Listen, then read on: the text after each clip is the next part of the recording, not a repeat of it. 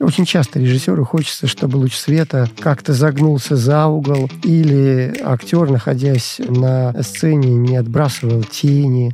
Как только мы начинаем законами пренебрегать и делать так, как нам видится, хочется, все хорошо. И, может быть, трагедия будет парадоксально осуществляться теплым светом, а комедия — холодной.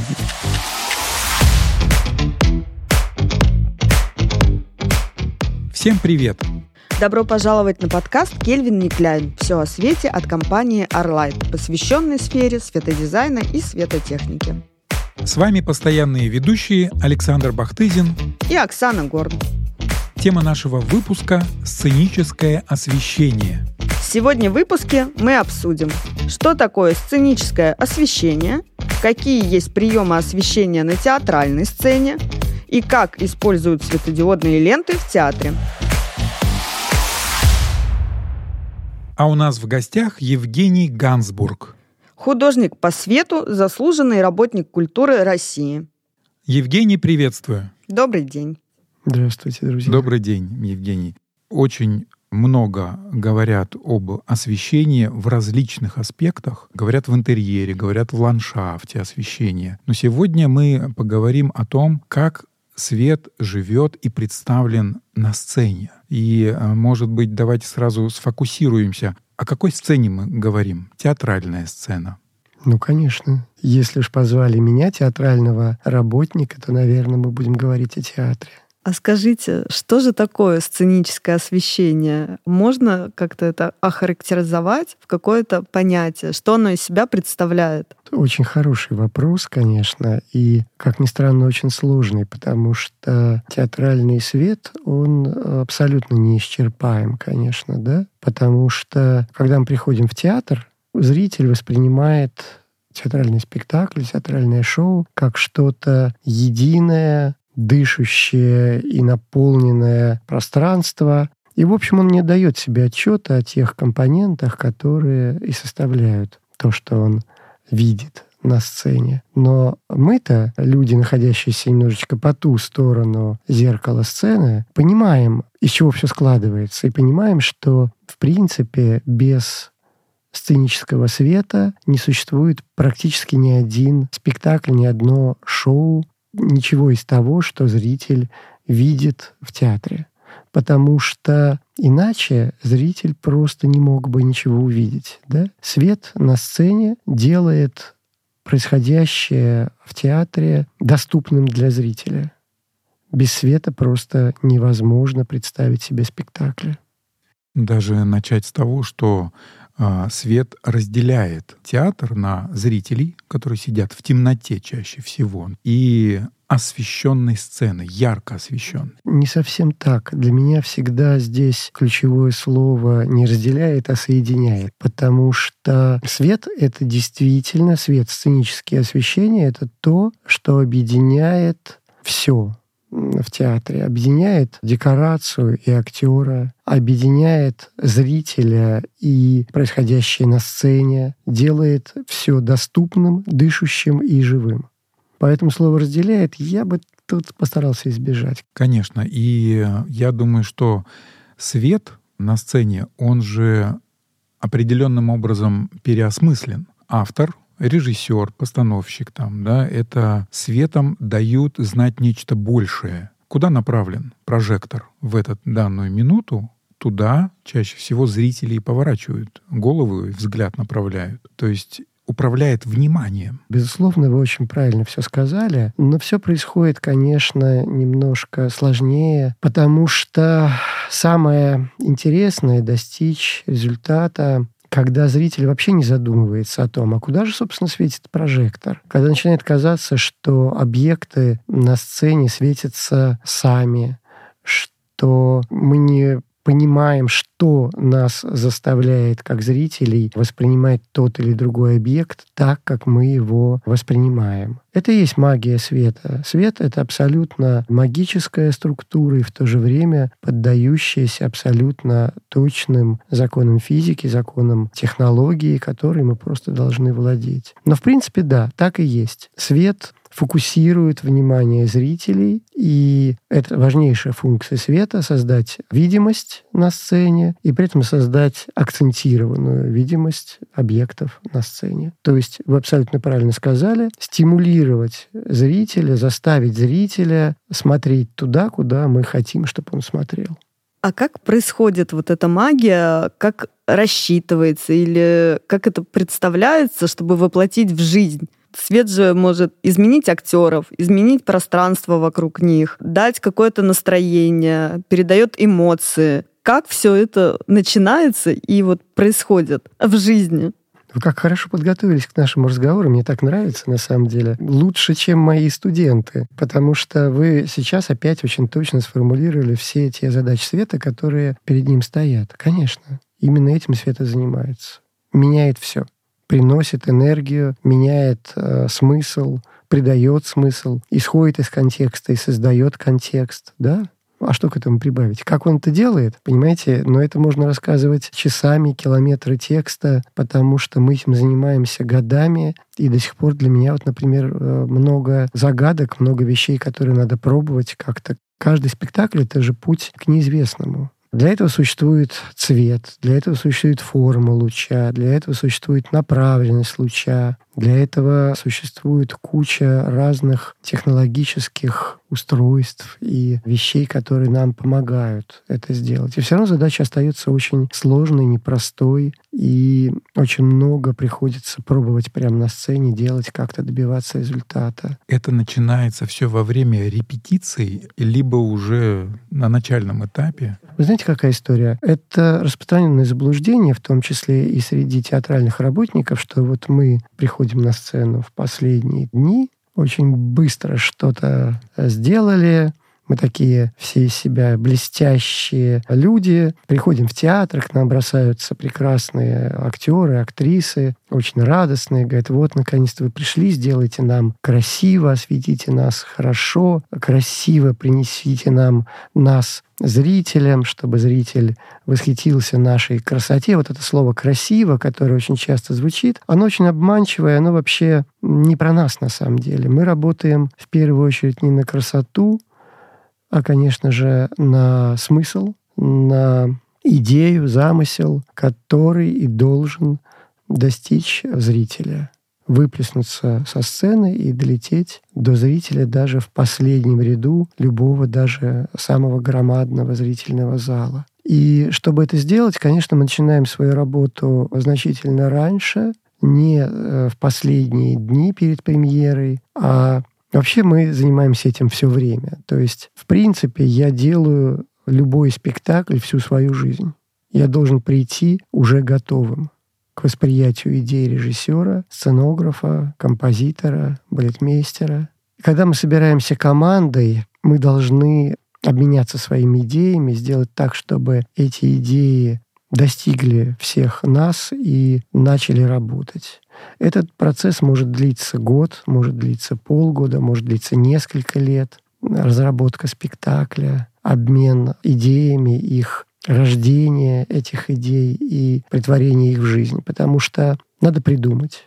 Надо придумать, как это воплотить на сцене. Надо придумать чисто технологические вещи, как именно это будет на сцене осуществлено, что нужно купить, что нужно сделать, как нужно подготовить аппаратуру, как нужно подготовить сцену. Это все очень длительный и, в общем, довольно тяжелый и не слишком блестящий и радостный процесс, который, тем не менее, мы ведем практически непрерывно. Вот сейчас, например, у меня в заделе несколько спектаклей, которыми приходится заниматься так или иначе, ну не каждый день, но в общем достаточно интенсивно и время от времени. А есть ли какие-то приемы в освещении, например, как передать там счастье, как передать любовь, злость? Это очень хороший вопрос тоже. И знаете, когда мы учимся и учим э, молодых осветителей, молодых художников по свету, мы даже делаем такие этюды. Это очень продуктивно на самом деле, то есть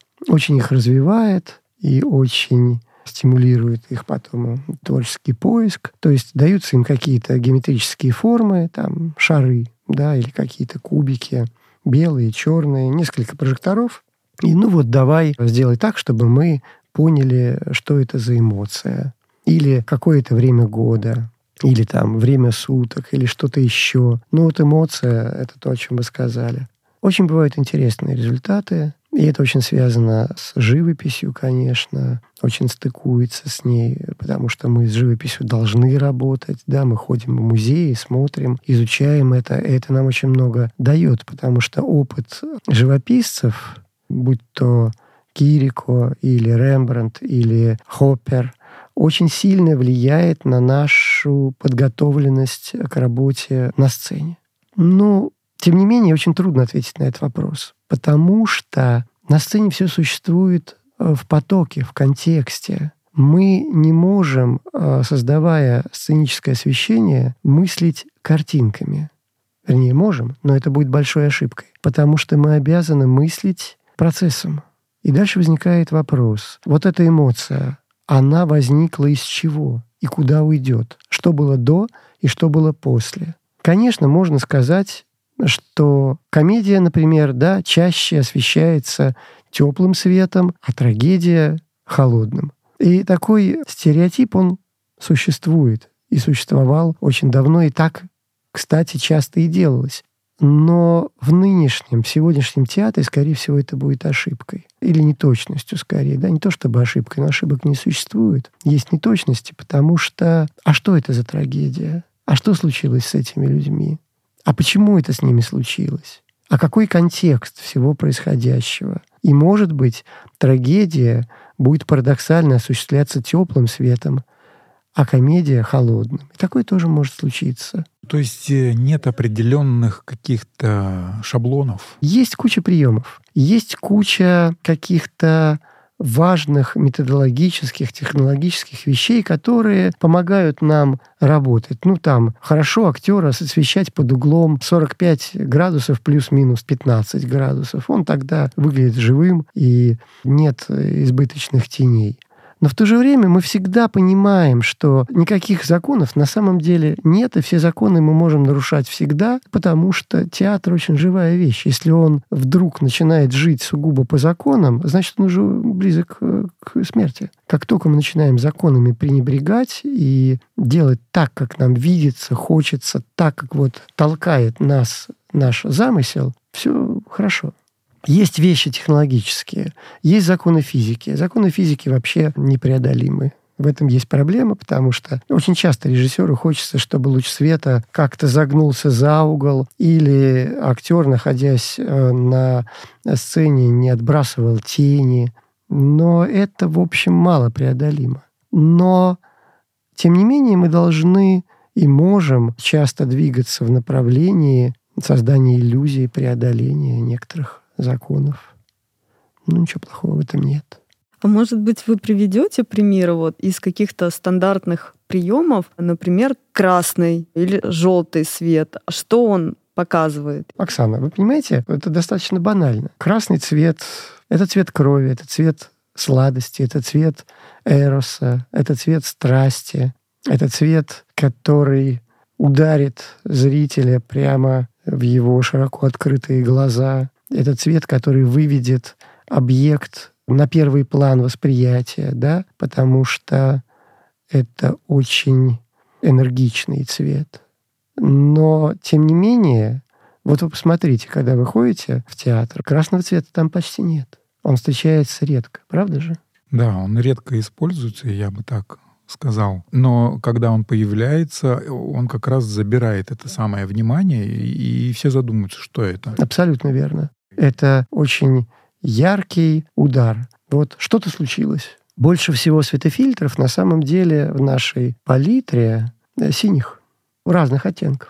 Синих, холодных, сине-зеленых. Вот их очень много. Хотя они тоже применяются достаточно осторожно. Ну, вы знаете, я-то вообще живу в городе Петербург. Там мы видим, как известно, 150 оттенков серого, и почти нет никакого цвета. А, например, синий цвет, да, он применяется гораздо активнее, чем красный. Но синий какой? Синий прозрачный, синий легкий. Есть даже название жаргонное, там, чехотка, да. То есть это такой очень легкий, голубоватый, дымчатый, сероватый цвет. Вообще, чаще мы применяем сложные цвета. То есть не те цвета, которые самодостаточны. Поэтому и красного мало на сцене да? Потому что все-таки мы всегда помним про то, что главный на сцене чаще всего актер, если нет другой задачи. И мы должны все-таки акцентировать внимание на актере, на происходящем на сцене, на той истории, которую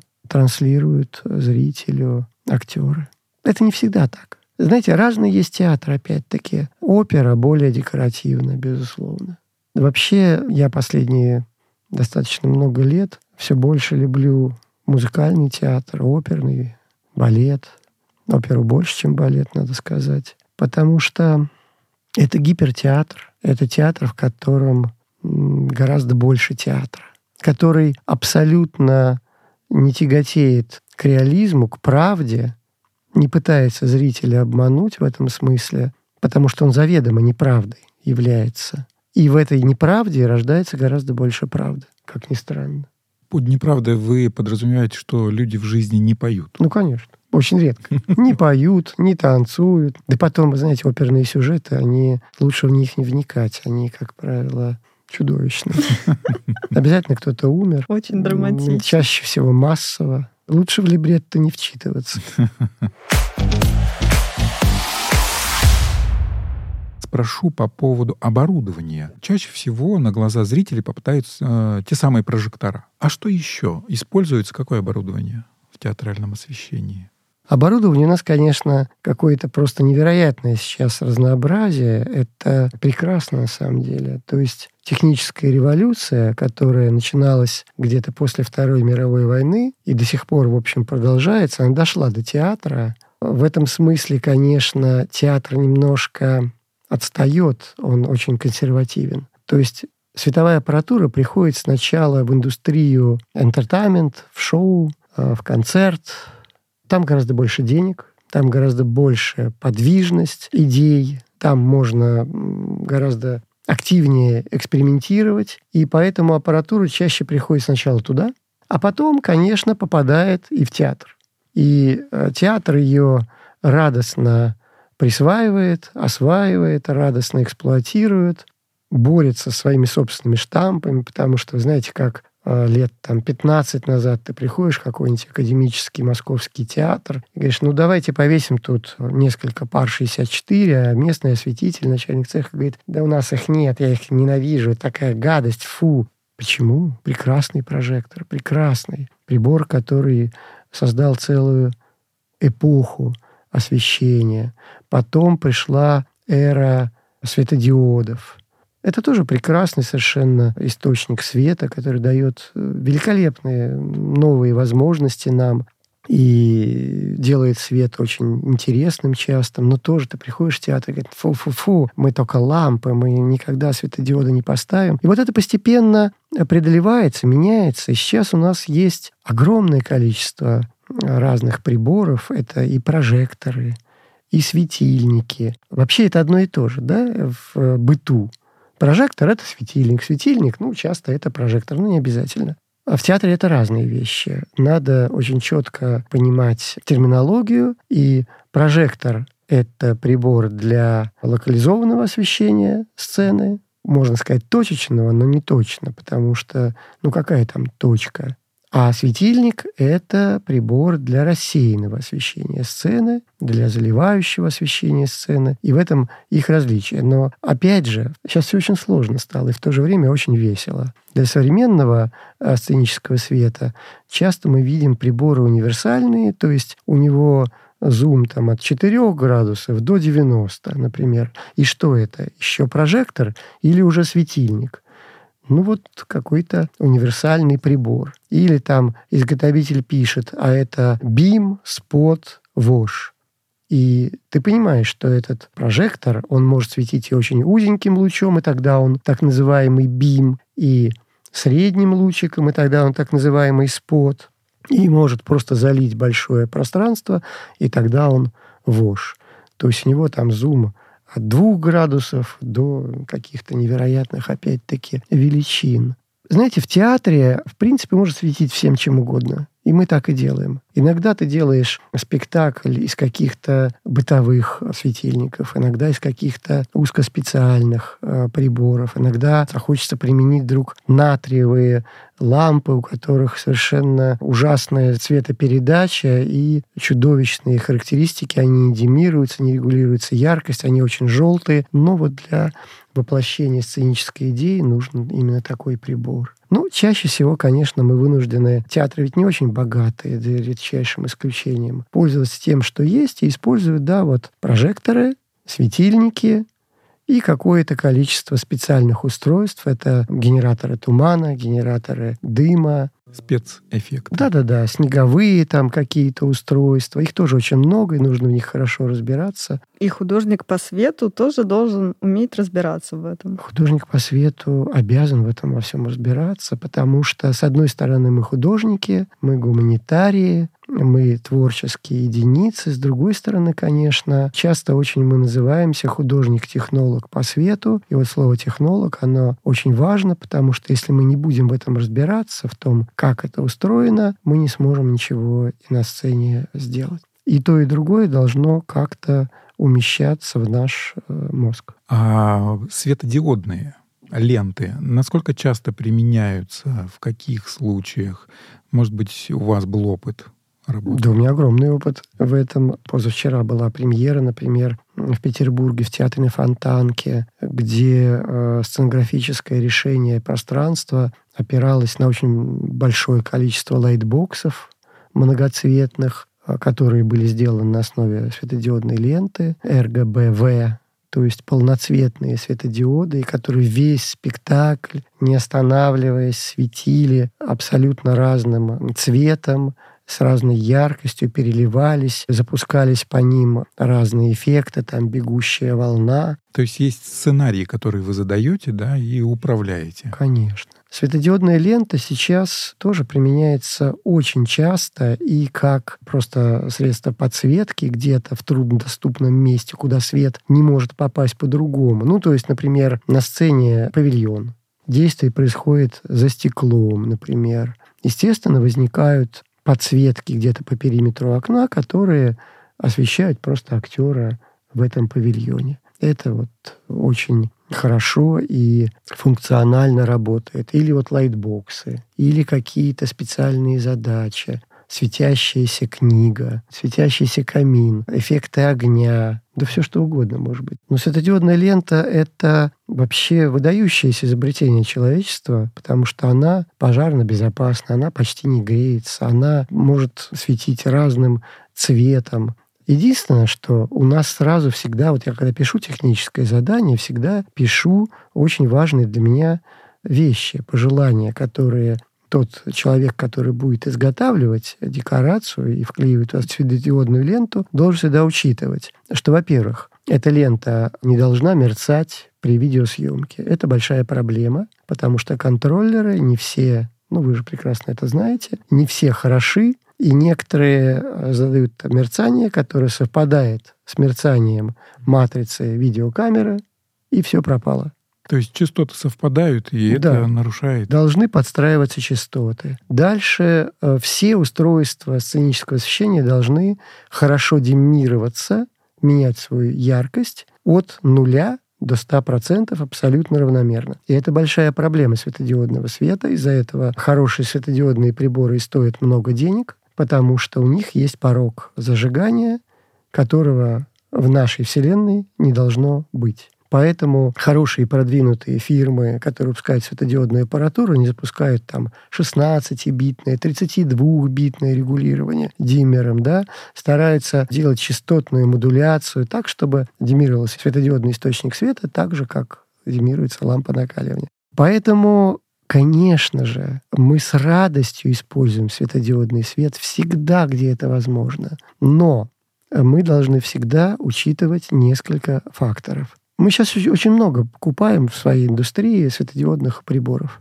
Но всегда и когда вот я общаюсь да, с фирмами, изготовителями, я всегда им говорю, ребята, не забывайте, если вы делаете аппаратуру для театра, есть такая характеристика, например, CRI. Это коэффициент цветопередачи. Для театра коэффициент цветопередачи меньше 90, а в идеале меньше 95, неприемлем. Потому что дальше мы сталкиваемся с проблемой, плохо выглядит костюм, плохо выглядят элементы декорации, мертвое лицо у актера. Вот и все. Поэтому как только индустрия дает нам приборы подходящего качества, мы тут же берем. В этом проблема, потому что как только они становятся подходящего качества, цена у них тут же растет. Я знаю приборы, например, вот есть одинаковые абсолютно приборы, да, вот попроще, подешевле для концерта – CRI 70, ну а это вот для театра CRI 95. И он сразу дороже, у него хуже светоотдача, но зато я вижу качество света.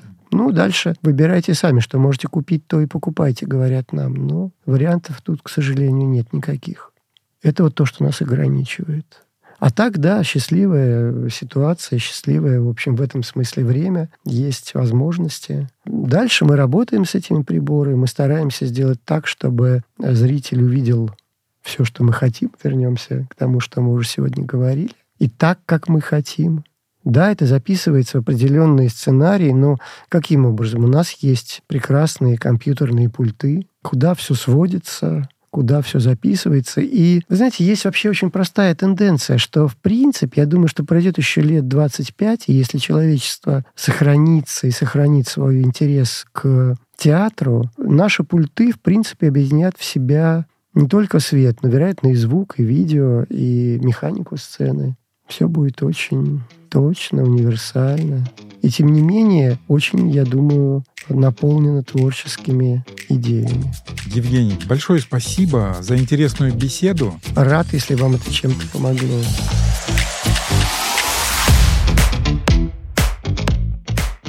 Это был подкаст Кельвин Никляйн «Все о свете» от компании Arlight. Если вам нравятся наши выпуски, ставьте лайки, звездочки и репосты на всех платформах. Тема следующего выпуска – концептуальный дизайн. А если вы еще не слушали предыдущие эпизоды подкаста, рекомендуем это сделать. Также подписывайтесь на канал Arlight во всех популярных социальных сетях, чтобы не пропустить новые выпуски. До встречи через неделю. Пока-пока.